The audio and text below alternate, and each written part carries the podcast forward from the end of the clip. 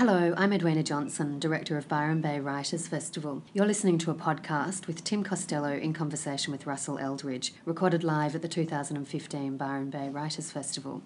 For more information about the festival, please visit byronbaywritersfestival.com.au. Evil lie, in your opinion, is it deeds or does it exist as an entity? So I, uh, I'm not a dualist. That I believe there's a power of good and a power of evil. I think that dualism actually leads to really scary outcomes, which we've still got in the world: the scapegoating and the ancient curse of Jews, uh, and the placing and projecting power onto people. You know, the thing with Hitler was that he actually said Jews controlled both Soviet Union and the USA. They were to blame for both communism and capitalism and we Germans are victims at the power of this, this group. Uh, that dualism that can scapegoat particular groups, uh, I, I think, is really dangerous. For me, I believe evil resides both within me and within God, if I can put it like that. I'm a, a monotheist, I, am not a dualist. I am a mystery to myself.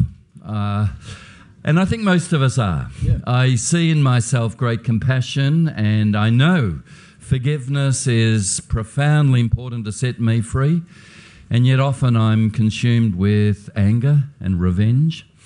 Uh, I think lust isn't really, you know, what I should have, and yet lust produced three great children I've got. Uh, I don't like greed, and yet I see greed has produced great social entrepreneurs who've employed people. And so I think we're always struggling with this mystery of what uh, Lincoln called the good angels and the bad angels. And I think in the world we see the most extraordinary sacrifice and the most extraordinary malevolence. I have seen torture and cruelty and hatred that I simply can't believe.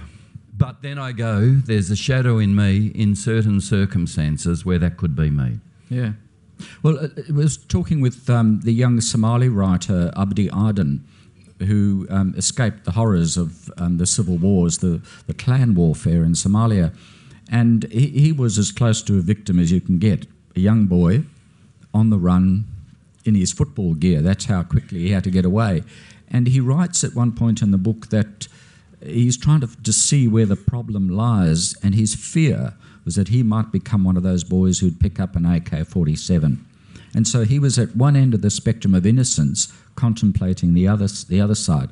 So, do you think, Tim, that this idea of suppressing or overcoming these dark sides of us is a constant thing we have to work on? It's not uh, work at. It's not like we're on a linear projection towards a, a, a plateau of goodness. Yeah, I absolutely. I, I look at my father and his his question, he's 96, left school at 14 in depression, fought in New Guinea in the war. Uh, and uh, his, his question was always um, life places questions of me. In terms of his faith, God places questions of me. I don't want to be in a depression. I don't want to be in war. But in these circumstances, who am I? How will I live with the the reality that I have to actually suffer depression and be in war. Um, if you think of Viktor Frankl, Viktor Frankl said the same thing.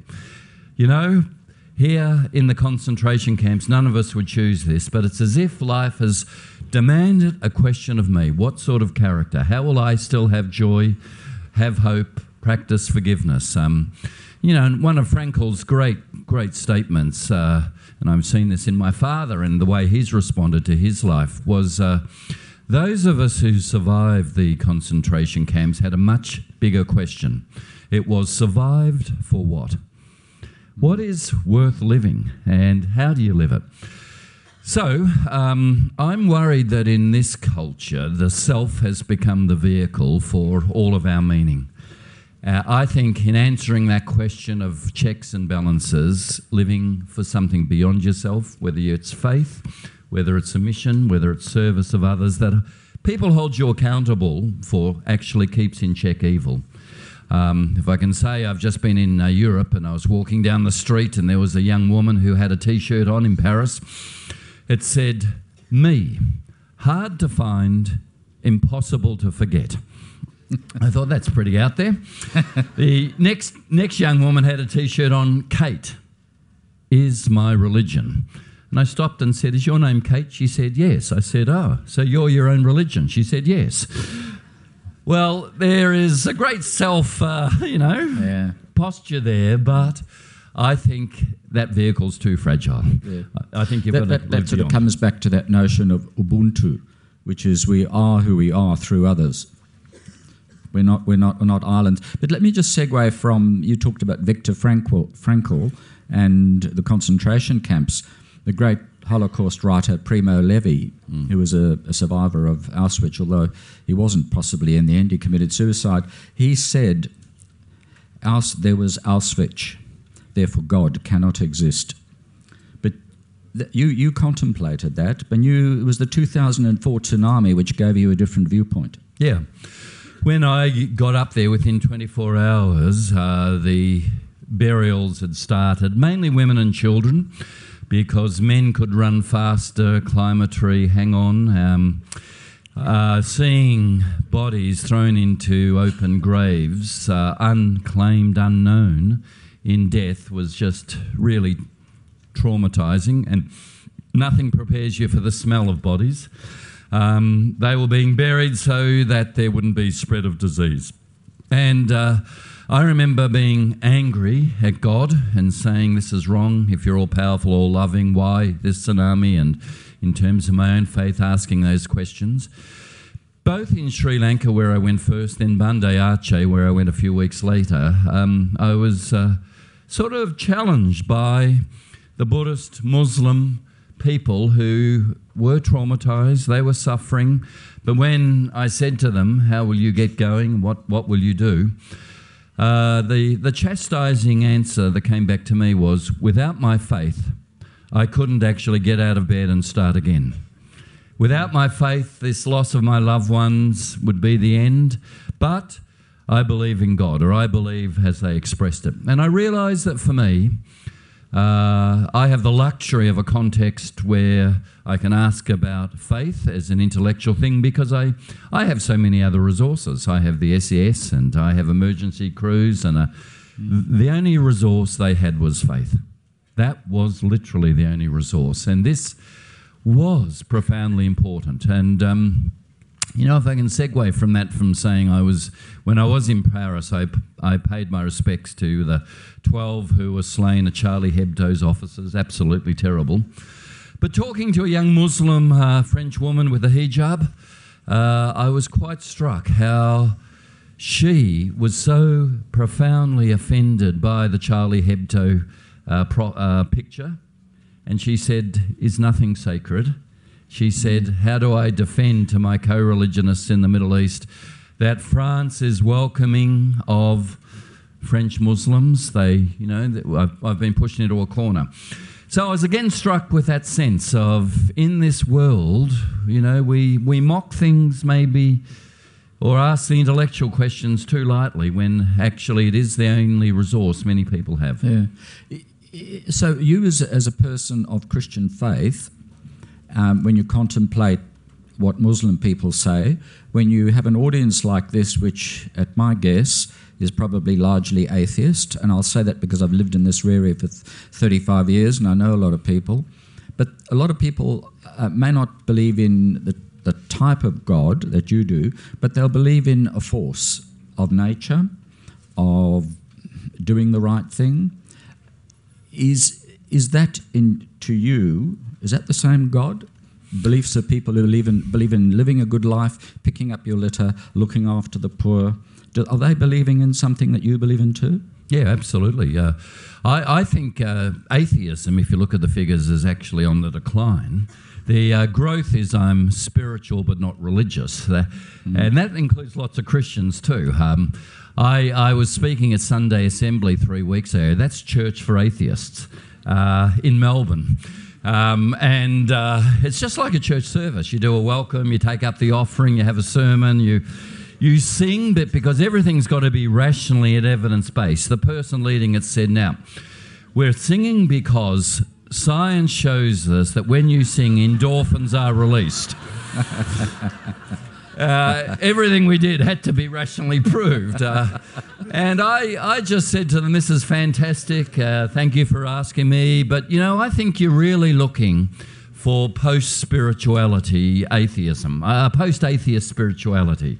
Um, I, was, I was starting to call them atheists for Christ by the end. And. Uh, um, but to answer to answer your question, I think uh, Freud's uh, narcissism of small difference is absolutely true of the the silly fights that go on between those of us in the Judeo-Christian tribe versus the atheist uh, secular tribe.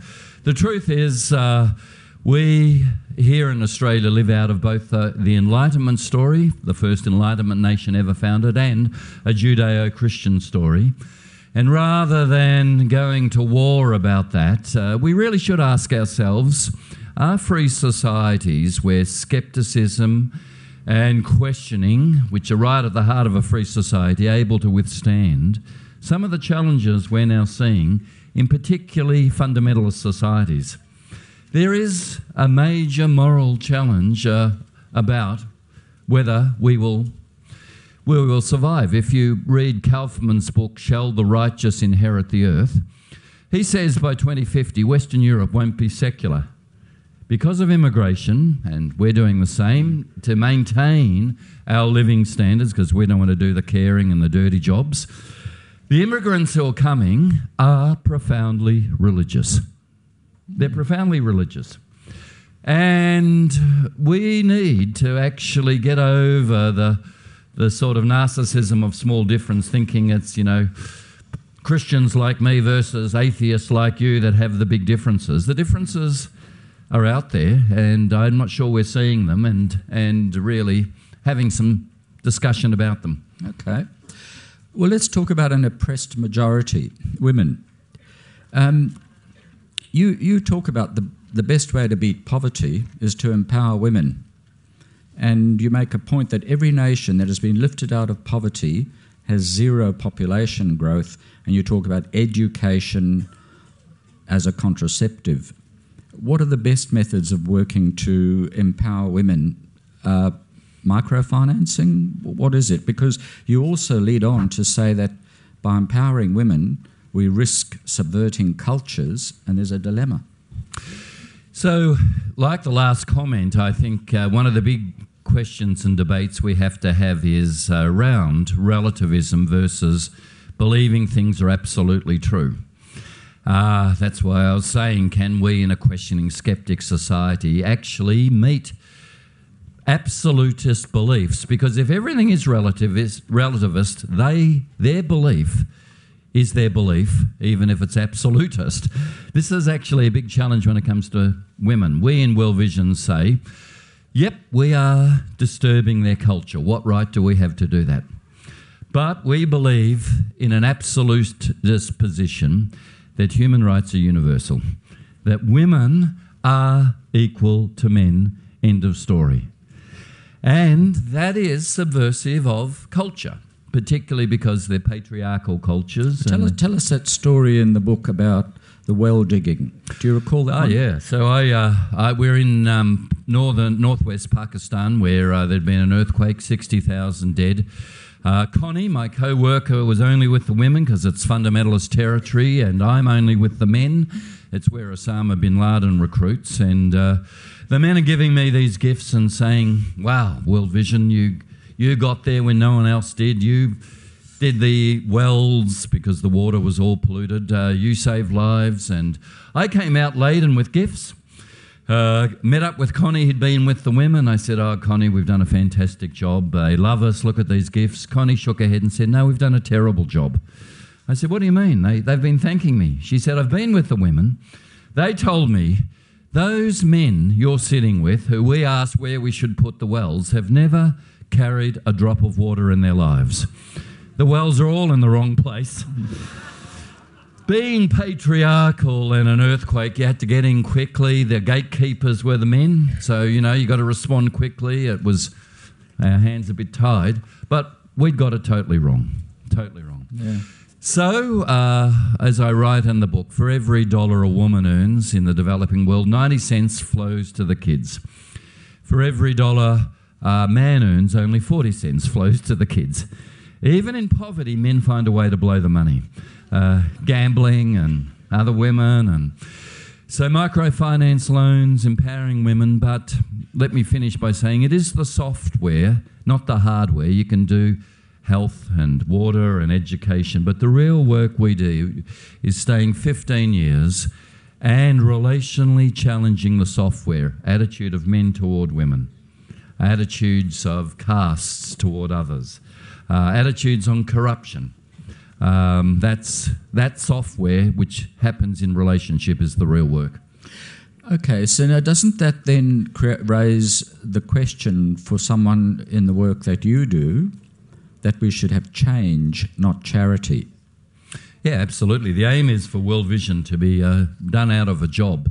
And I might uh, just give you some encouragement. When I started as CEO of World Vision uh, 11, nearly 12 years ago, 30,000 kids under the age of five died every day of uh, stupid poverty. That's what Bono calls it stupid poverty because it's dirty water and we know how to do clean water. It's not having enough calories, there's enough food in the world for the, those who are hungry.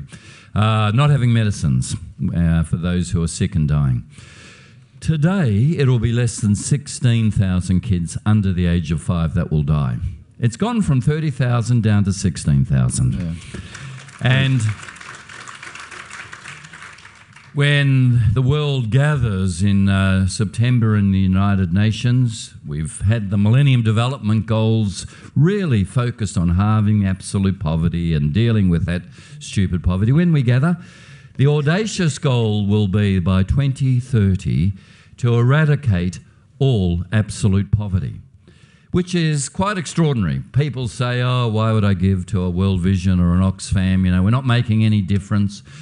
Well, remind them. In 15 years, uh, we have more than halved the number of people dying and aim, aim to do it.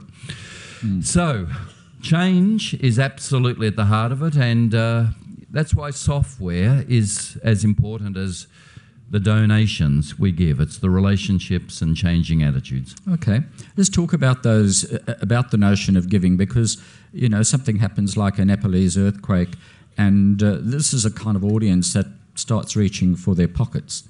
They don't. Sometimes there's a paralysis. Who do we give to? You know, you get those stories about how the Red Cross was charging too much in admin costs, the McGrath Foundation. People don't always know. I just want to ask you about giving because there's this perception that people like Bill Gates are great philanthropists because he gives away billions, but he retains billions. Um, and I read a statistic the other day that there are 85 people in the world, 85, who own more wealth than three and a half billion people, than more than half the world's population. Are they really philanthropists giving away a few billion when they retain? Because I just wanted to give you that quote about Andrew Carnegie, who said, A man who dies rich dies disgraced.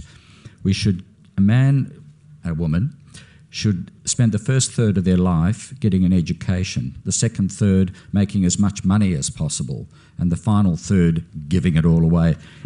if you'd answer that and tell us that story about your trip to Nagaland. Ah, yes. Uh, Northeast India, Nagaland, uh, has been fighting for its independence. I don't know if anyone heard of Nagaland here. A yeah. few of you. Great. High up in the mountains, 40 different tribes, still really intact the culture with uh, uh dances and uh, wonderful tapestry and farming and 40 different languages.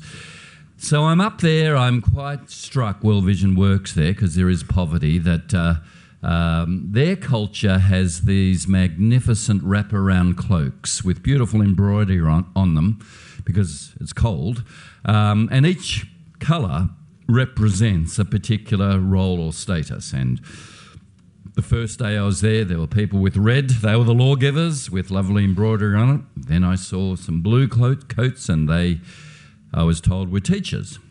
And then the second day, I uh, saw this gold coat. And it was such a knockout, I said, wow, that's beautiful. What's their role or status? And uh, back came the uh, answer from my Naga World Vision host oh, well, that's, uh, that's someone who's thrown a feast of merit.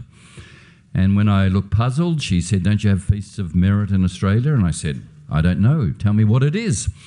She said, Oh, look, in Naga culture, when you become rich, now, rich by Naga standards, we're all here richer than the richest Naga. You can choose to throw a feast of merit. It means you throw a feast for the whole village, but it focuses on the poor. And every night, you uh, take those bags of rice in your barn and those pigs in your sty and boil them and, and uh, kill them, roast them. People eat, dance, celebrate, tell stories. She said the feast goes one week, two week, three weeks. It goes as long as it takes to liquidate all your assets. then, when everything, everything is gone, you're given a gold coat and you start again with nothing. I said, I'm pretty sure we don't have this in Australia.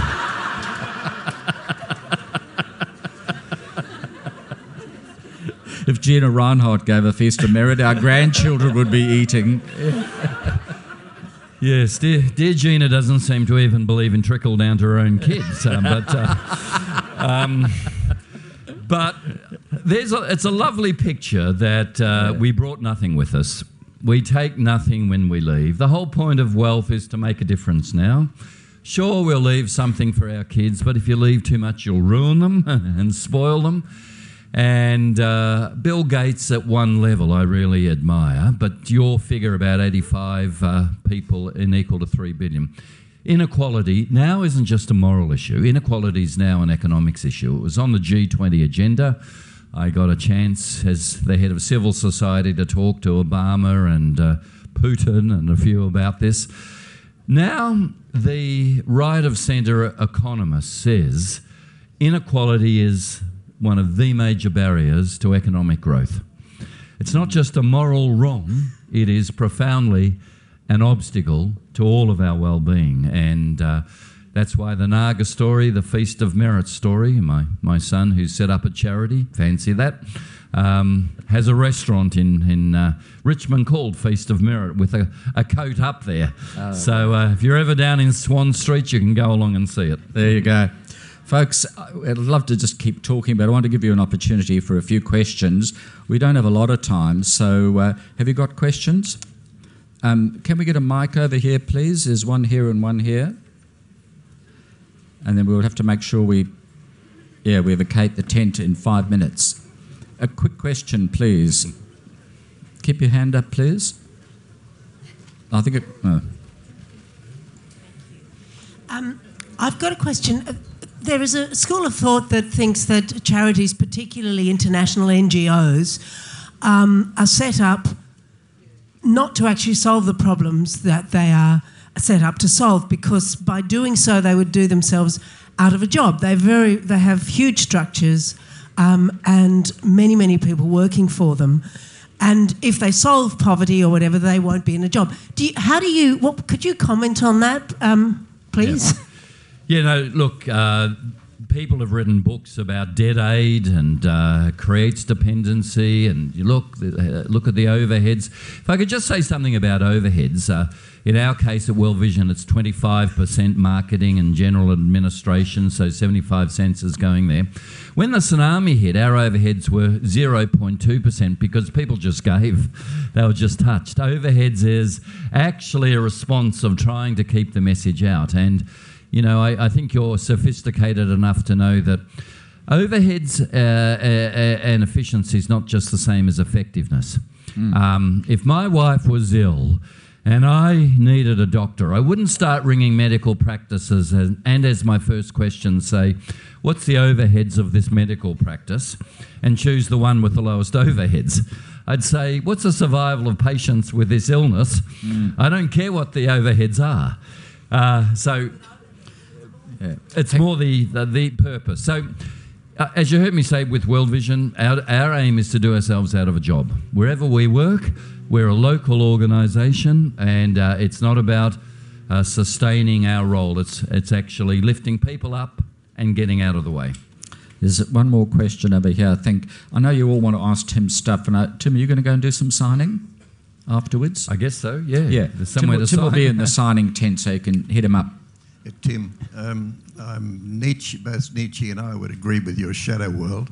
I uh, am a great admirer of you and uh, most of what the church does, a lot of what religion does, but the world, the women in particular, are suffering terribly from the fact that many of them have to have multiple children they can't feed, and the children grow up in misery. Why on earth does not the churches of the world, don't the churches of the world support the idea of giving a $20,000 bonus equivalent and a vasectomy or a tube tie simply to help the world population problem, which is also related to food. We're getting 100 million extra people in the world every year.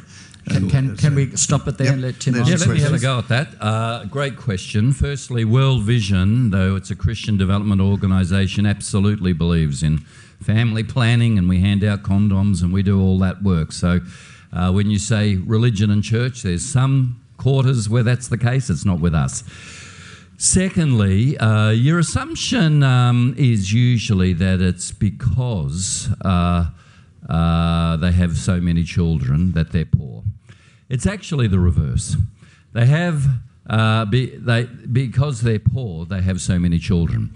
It's a rational choice to have a lot of kids when they've got no social security, no pension, a number of kids to feed you in old age is why you have many. Every time we lift people out of poverty, we move to zero population growth. You only have to think of Singapore and uh, South Korea, and it's, in fact, the number of people in the world we're starting to go isn't so much the issue; it's where they're located because we're we're actually not replacing ourselves. Neither is Western Europe. Uh, these, this is what I was saying earlier about where the immigrants are coming from. So I always say to people, yep, believe in family planning, but you deal with the population bomb ticking by actually dealing with poverty. When people are lifted out of poverty, they just stop having kids. That just happens very, very fast. Folks, we'll have to call it a wrap. So please thank the wonderful Tim Costello. Thank you. I hope you've enjoyed listening to this podcast. This session was recorded live as part of Byron Bay Writers Festival 2015. You can find other recorded talks and discussions from Byron Bay Writers Festival on our website byronbaywritersfestival.com.au and our iTunes.